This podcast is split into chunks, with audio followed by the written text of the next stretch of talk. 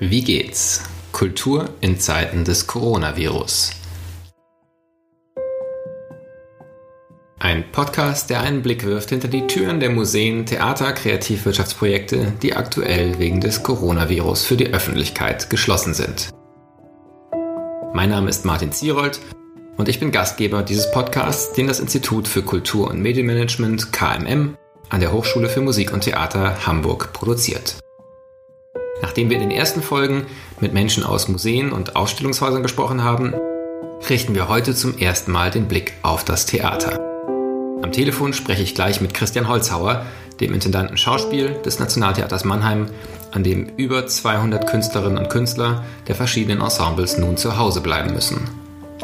Wie geht's? lautet der Titel dieses Podcasts. Wir interessieren uns dafür, wie es den Menschen in den nun geschlossenen Häusern geht. Und wir möchten fragen, was das macht mit den Einrichtungen, den Teams, den Projekten. Wie geht's heißt auch, was wird ausprobiert, was bewährt sich, worüber wird nachgedacht und was lernen wir gerade. Mein heutiger Gast, Christian Holzhauer, studierte Theater- und Musikwissenschaft an der Humboldt-Universität Berlin und an der University of Toronto. Von 2001 bis 2004 gehörte er der Leitung der Berliner Sophiensäle an. Weitere Stationen führten ihn als Dramaturg an das Schauspiel Stuttgart, bevor er 2014 die künstlerische Leitung des Kunstfests Weimar übernahm.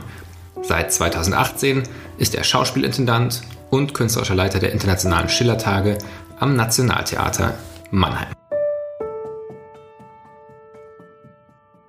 Ja, Christian Holzhauer ist zu Gast. Christian, vielen Dank, dass du bereit bist für ein Gespräch über die Frage, was das Coronavirus am Nationaltheater Mannheim macht. Und die erste Frage in diesem Podcast ist immer ganz kurz und knapp, wie geht's? Also erstmal vielen Dank, äh, dass ich hier dabei sein darf. Mir persönlich geht es sehr gut, aber der Betrieb ist eigentümlich äh, still. Seit letzter Woche Donnerstag, seit dem 12. März spielen wir nicht mehr und mit Beginn dieser Woche, mit Montag, haben wir auch den Probenbetrieb äh, eingestellt. Wir haben im Moment sogar das ganze Haus stillgelegt, weil wir tatsächlich äh, einige wenige Verdachtsfälle und einen bestätigten äh, Fall eines infizierten Mitarbeiters im Haus haben und dann, um die Mitarbeiter zu schützen und um den Kreis der Personen ermitteln zu können, mit denen der infizierte Kollege Kontakt hatte, haben wir erstmal den ganzen Betrieb äh, lahmgelegt. Nur in ganz wenigen Abteilungen wird auf so Sparflamme gearbeitet. Das heißt, du bist auch im Homeoffice oder? Nee, ich bin im Moment im Büro. Die Intendanten sind alle da. Äh, wir haben den Krisenstab gebildet. Wir versuchen uns zu organisieren und zu schauen, wie es jetzt mit dem Betrieb weitergehen soll in den nächsten Wochen. Auch wir haben das Problem, dass wir im Moment eigentlich nur auf Sicht fliegen können. Also jede Entscheidung, die man heute trifft, ist ja eigentlich morgen schon überholt. Und äh, insofern versuchen wir, unsere Mitarbeiter gut zu informieren, sie bei Laune zu halten, äh, uns zu überlegen, wie gehen wir jetzt mit dieser Vorstellungs- und probenfreien Zeit um. Äh, natürlich versuchen wir auch Pläne zu machen für den Zeitpunkt, ab dem wir wieder an die Öffentlichkeit gehen können. Das Problem ist natürlich, das weiß niemand äh, so genau, ab wann das sein wird. Und so ein produzierendes Theater, wie wir es, äh, wie wir eines sind, äh, kann auch nicht von jetzt und gleich dann wieder in den Normalbetrieb gehen. Da brauchst du dann auch immer eine gewisse Anlaufzeit. Ja, jetzt hast du gerade schon das Stichwort Intendanten genannt. Das ist ja auch eine Mannheimer Besonderheit, dass es nicht eine Person an der Spitze gibt, sondern ein ganzes Team. Das ist ja wahrscheinlich im Alltag sowieso schon ähm, eine Herausforderung, vielleicht auch eine besondere Chance. Aber wie funktioniert das jetzt in Zeiten von Corona, dass sich da mehrere an der Spitze austauschen? Dürft ihr ganz praktisch überhaupt zusammen in einem Raum sein? Und wie läuft sonst so die Abstimmung jetzt? Ähm, das ist eine gute Frage. Also im Moment äh, dürfen wir noch zusammen in einem Raum sein. Äh, es sind ja noch Versammlungen bis zehn Personen erlaubt. Äh, wenn das irgendwann auch nicht mehr erlaubt sein sollte, dann wird es schwierig. Wir haben uns einen sehr großen Besprechungsraum zugelegt. Wir halten ein bisschen Abstand äh, zueinander. Der wird auch jeden Tag gereinigt, dieser Raum. Wir versuchen schon penibel auf Hygiene äh, zu äh, achten. aber im Moment besteht der Krisenstab aus uns fünf Intendanten. Wir sind ja zu fünft, sowie den Leitern einiger der größten Abteilungen im Haus. Und wir treffen uns jeden Tag, äh, in der Regel so für zwei Stunden, äh, versuchen die aktuellen Informationen äh, auszuwerten und runterzubrechen auf unseren äh, Betrieb und versuchen, wie gesagt, so langsam in diesem plötzlichen Stillstand und all den Folgen, die sich daraus ergeben können, anzukommen. Solange wir uns noch treffen können, ist das gut, weil die meisten Sachen sich doch besser am Tisch gemeinsam besprechen lassen. Äh, wenn wir irgendwann nicht mehr zusammensitzen dürfen, dann werden wir wahrscheinlich auch auf Video- oder Telefonkonferenz umstellen. Wenn wir mal hinter die Kulissen gucken dürfen, was sind denn so aktuell, was ist eine große Baustelle, über die ihr da äh, beratschlagt? Also du hast ja schon ein bisschen Stichworte genannt, was, wie geht man jetzt damit um, was kommt danach, aber vielleicht nochmal ein konkretes Beispiel, so worüber denkt ihr gerade nach? Naja, die allergrößte Baustelle ist die Verunsicherung im Betrieb. Also A, wie machen wir jetzt weiter? Wie geht's uns? Und was haben die äh, bestätigten Corona-Fälle oder der bestätigte Corona-Fall im Betrieb für Auswirkungen? Das ist etwas, was die Mitarbeiter ganz unmittelbar äh, beschäftigt. Dann die Frage, wie organisieren wir so etwas wie Homeoffice in den Bereichen, in denen das möglich ist? Und dann kommen wir natürlich unmittelbar so ins Herz unserer künstlerischen Arbeit. Was, was wird aus den Produktionen, äh, die wir mitten in den Proben abgebrochen haben? Eine ganze Reihe von Produktionen relativ kurz vor der Premiere. Was passiert mit den Produktionen, die jetzt in den nächsten Tagen neu beginnen sollten? Und was wird mit den ganzen freiberuflichen Künstlerinnen und Künstlern, die da dranhängen, Regisseurinnen, Musikerinnen, freiberufliche Schauspielerinnen, Sängerinnen. Ähm, wir arbeiten ja neben unserem, unseren festen Ensembles auch wirklich immer mit einer relativ großen Anzahl äh, an Gästen und die sind im Moment tatsächlich in einer sehr existenziell bedrohlichen Situation, weil einfach die Einkünfte von jetzt auf morgen weggebrochen sind.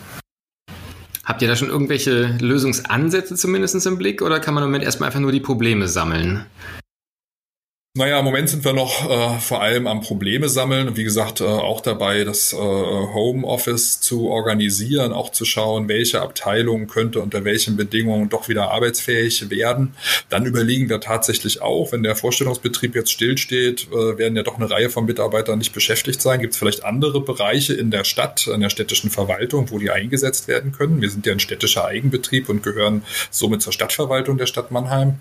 was die Situation der Künstlerinnen, äh, die schon angesprochen habe, äh, anbelangt, da haben wir noch nicht äh, so richtig äh, einen Plan. Wir versuchen natürlich kulant zu sein. Wir müssen uns erstmal einen Überblick verschaffen, welche Leistungen sind tatsächlich schon erbracht, welche können sofort honoriert werden äh, und in welchen Fällen können wir vielleicht über eine Verschiebung nachdenken. Äh, aber wir müssen ganz konkret auch darüber nachdenken, äh, wie wir unseren freien Künstlern unter die Arme greifen können. Da habe ich im Moment so das Gefühl, das können wir als Theater, als Eigenbetrieb der Stadt Mannheim nicht wirklich alleine klären, weil wir da noch keine verbindliche Aussage unseres Trägers äh, haben. Der hat im Moment auch andere Sorgen. Ähm, da wäre es gut, wenn sich die Theater zusammenschließen würden und man für eine gemeinsame Lösung äh, an das jeweilige Bundesland oder eben dann tatsächlich gleich an den Bund herantritt. Ja, du hast ja auch das künstlerische, also den künstlerischen Kern angesprochen. Wir hatten bisher in dem Podcast in den ersten zwei Folgen zwei Museen. Jetzt ist natürlich im Museum ähm, das Thema nicht ganz so groß. Was macht man mit den Künstlerinnen und Künstlern, die am Haus selber arbeiten? Also auch jetzt vielleicht gar nicht nur die Freiberuflichen, das hast du genannt, sondern euer Ensemble. Was heißt denn Homeoffice für ein Schauspielensemble zum Beispiel? Ja, wir sind ja ein sehr großes Theater. Wir haben um die 230 festangestellte Künstlerinnen und noch eine Handvoll weiterer Kreative. Da würde ich mal die Dramaturg MusikerInnen dazu zählen. Äh, das sind die Orchestermusikerinnen, das sind Tänzerinnen, das sind Schauspielerinnen, Sängerinnen, der Chor. Ähm, die sitzen jetzt alle zu Hause. Die sind äh, vom, von der Verpflichtung befreit, ins Theater zu kommen. Aber die müssen natürlich trotzdem, äh, also werden ja weiter bezahlt und insofern sollen sie auch arbeiten. Nun ist das ja in den Künstlerverträgen nicht, eh nicht so eindeutig geregelt. Man hat da keine festen Arbeitszeiten. Man geht immer davon aus, dass ein Teil der Arbeit auch zu Hause gemacht wird. Das ist vielleicht bei den Orchestermusikern oder Sängern ein bisschen leichter leichter. Die können ihre Partien, äh, ihre Stimmen für die Orchesterstücke oder äh, für die Opern äh, üben. Bei den Künstlerinnen, äh, die äh, deren Arbeit tatsächlich nur kollektiv entwickelt wird, wie bei den Tänzerinnen, den Schauspielerinnen, ist es schon ein bisschen schwieriger. Natürlich kann man seinen Text für die nächste Produktion lernen. Man sollte ihn aber auch nicht zu sehr verinnerlichen, falls bei der Probe dann gemeinsam eine völlig andere Lesart äh, herausgefunden wird. Ähm, genau, was machen, was macht dieses ungeheure kreative Potenzial, äh, diese große kreative Truppe, die jetzt äh, über Nacht quasi stillgestellt worden ist, was machen die den ganzen Tag? Und das führte bei uns zu der Überlegung zu sagen, Leute, äh, macht doch aus der Not eine Tugend, äh, beschäftigt euch einerseits mit den Stücken, mit den Stoffen, mit den Texten, mit denen ihr euch eh schon immer beschäftigen wolltet und die die Zeit gefunden habt und erfindet neue Dinge, Dinge, die vielleicht irgendwann mal auch auf der Bühne stattfinden werden, die sich aber in der Zwischenzeit, in der wir nicht spielen können, äh, vielleicht über andere Kanäle, also über die sozialen Netzwerke, übers Internet äh, transportieren lassen. Das haben wir vorgestern mal so in die Runde geworfen und da sind jetzt schon hunderte von Ideen äh, entstanden, äh, was man man alles äh, machen kann. Eine Kollegin ist mit ihrem Mann in den Wald gegangen hat Müll gesammelt. Das ist sicherlich auch eine sehr volle, sinnvolle Aufgabe. Äh, wir haben die Idee zu so einer Art, äh, wir haben im, im, Theater so ein Format, das ist eine One-Minute-Show, da macht jeder Künstler auf der Bühne eine Nummer für eine Minute. Das haben wir jetzt nochmal reduziert auf zehn Sekunden und wir geben jeden Tag ein Stichwort in die Runde. Äh, Im Moment ist es Freiheit und da soll jeder Künstler sich dazu verhalten und ein kürzes Beitrag sich ausdenken, etwas, was er sagt, etwas, was er macht und sich dabei filmt. Das werden wir dann zusammenschneiden und beginnen zu veröffentlichen. Natürlich sind wir im Moment auch dabei, unsere Archive zu durchforsten, uns die Aufnahmen vergangener Inszenierungen äh, anzuschauen. Da sind einige sehr professionell äh, aufgenommen worden. Die werden wir beginnen äh, zu streamen. Äh, und äh, es gibt natürlich auch Überlegungen bis hin zu abendfüllenden Aufführungsformaten, die nur übers Internet äh, übertragen werden. Das ist für die Musiker ein bisschen einfacher äh, als für Schauspieler äh, und andere, äh, die anderen Künstlerkollektive. Aber das wird es auch geben. Also es ist eine ganze Bandbreite von Dingen auf einmal möglich man kann darüber nachdenken. Man kann tatsächlich auch ein bisschen rumspinnen äh, und sich völlig neue Sachen ausdenken, die wir so peu à peu über unsere verschiedenen Kommunikationskanäle unserem Publikum hier vor Ort zugänglich machen wollen. Wann glaubst du, wird es die ersten Sachen zu sehen geben davon?